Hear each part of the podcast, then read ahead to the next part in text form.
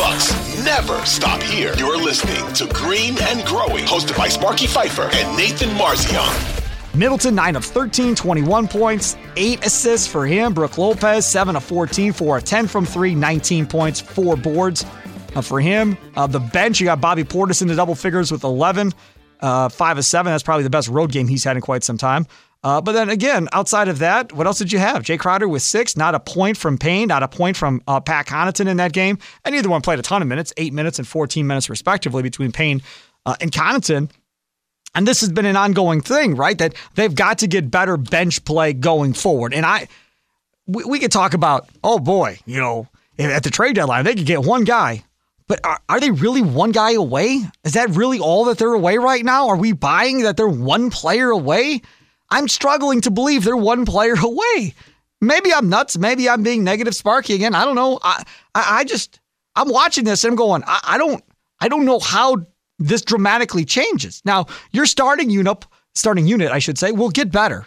Right? Offensively, they're going to get better because uh, Doc is going to get them into more of a rhythm, and it's going to look more like uh, an NBA offense where all players on the floor know what they're doing. So that'll be nice. Uh, they'll take advantage of strengths uh, of Giannis and Dame Lillard, I would think. My one area of concern, if I have any, kind of going forward with this, is Middleton. Now, I know most of you don't like Khris Middleton, or some of you, maybe not most of you, but some of you don't like Khris Middleton. I think he's overpaid, whatever. Can't stay healthy, always gets hurt, fine. But um, they need him. And when he is playing well, you kind of got to feed him a little bit. And I don't think they really did that. And they don't think they really have done that to this point. When Middleton gets going early and he hits his first two, three, four shots, get him the ball. Let him go. You know, he, he can create for himself, turn around, fade away, boom, money, whatever. Let him get going. Let him get into a rhythm. When Damian Lillard or Giannis get going, I tend to feel like they, they tend to kind of go here, right? And they keep kind of keep going back. And then you'll get a heat check for Giannis or a heat check from Dame Lillard to see how hot they are. Uh, Middleton never gets to that point, really, of ever being able to get to the point of having a heat check because he doesn't ever get the ball as much. And I know there's only one basketball, and you're asking for these three guys to share the basketball, and somebody's going to be the loser in the situation, and that's going to be Middleton.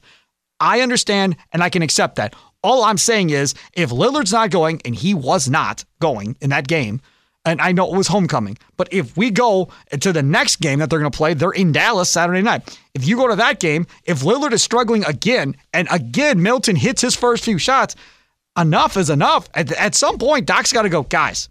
Khris is going. Let's get him the ball, right? Get the ball cash money, and, and let's ride cash money for a few possessions here, uh, and let's see how far he can take us. And Lillard and Giannis have got to be willing to get on board with that. They, just do. Okay, we'll sacrifice our shots. If he's the hot hand, we're going to feed him and get him going at this point. That's one thing I want to see. The other thing I want to see is Doc Rivers is old school because he's old. That's part of what makes you old school, right? He had Joel Embiid. Joel Embiid liked to shoot from outside. Joel Embiid played with his back to the basket and played inside. How much in this offense is he going to want to throw the ball down to Big Brook Lopez and say, go to work, my man? Go get it done. Because that does not happen. They haven't done that since Bud was here. You get a little, you know, a little spurt here or there, but it hasn't been consistent. And Brook Lopez back to basket. I'll take him against uh, against most centers, and I think he'll be just fine. He'll score just as much as the rest of them if you feed him the ball down low. And again, if they come to double, you have Middleton, you have Lillard, you have Beasley. You've got guys where he can pitch it out. If he gets going and they start to try to drop the, the double, that's another weapon that, in my mind, they're not using. Instead, it's go out to three point land and chuck a bunch of threes, which is great. It brings the, the opposing big away from the hoop, and that's great. But I've got bad news. Your own big isn't near the basket now, and he isn't in a position to rebound the basketball either. So, depending where Giannis is on the floor, you're giving up huge size inside. And now you're having to have your guards crash the boards, like Malik Beasley is going to have to go get five, six rebounds a game consistently. When Connaughton's in there, he's got to crash the boards. I mean, you're you're asking a lot. Where if you can just run some offense from time to time throughout a game through Brook down that low block and let him go to work, I feel comfortable with it. It's not the current, you know, shoot 53s in a game NBA. I understand. So uh, you know, I'm, sure most of you are like, "Oh, you're so old, Sparky. Why would you? We don't do that anymore in the NBA." Okay, fine all I'm saying is that's what something I'd like to see. I like to see them ride Middleton a little bit more when he's going. I like to see them use Brook Lopez with his back to the basket down the low block, low block, uh, and let him go to work. And let's see what he can do. I bet you money he'd be a lot more efficient down there than shooting threes for the entire game. So that's something else I want to see. The other thing I, I I'm curious about here, Doc, are you ever going to play any young players on this team? You get here, and MarJon, Beauchamp and Andre Jackson Jr. have not seen the light of day. Not a light. I mean, they're being treated like Robin Lopez and Thanasis. That's how they're being treated. Like eh, you're not playing. You you can suit up, but you're not playing unless somebody gets hurt. That's crazy to me. This is the same dude. Again, it's early. They've only played a couple games. But this is the same dude, Doc Rivers, who at his press conference, when he was introduced, when asked about those guys, said one of them is going to have to play a role for us down the stretch here. Okay, well, they can't play a role for you if you don't play them. That's the thing that drives me crazy. And I know, Doc, the pressure's on you to win a championship. It's about winning now and so forth. I understand. But Pat Connaughton, big deal if he loses minutes. Who cares? Like, does it really matter at this point if he loses minutes? Cameron Payne, okay. Well, if he loses some minutes, fine. Bobby Portis on the road outside this Portland game. Normally, that ain't a big deal either. But you do lose some rebounding. So whichever one's playing is going to have to play a little bit more.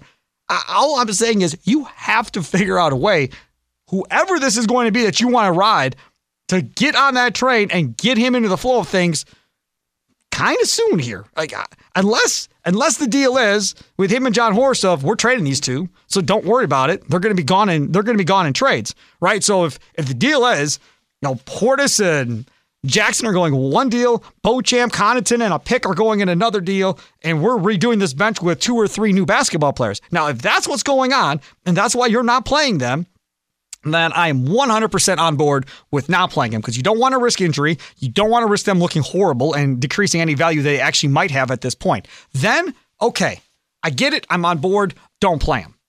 Deadline's the 8th. Deadline's this Thursday. This Thursday, I believe at 2 p.m. Central, is the NBA trade deadline there has been zero talk that I've heard of concerning the Milwaukee Bucks. Not, not a lot of talk in general uh, around the NBA. And we're going to get into that uh, with Bill Reiter, uh, NBA insider from CBS Sports, and of course, does Reiter Than You.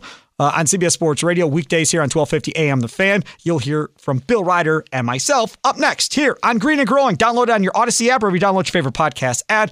And of course, you can always stream us when we do these shows from time to time uh, on the Audacy Sports YouTube page.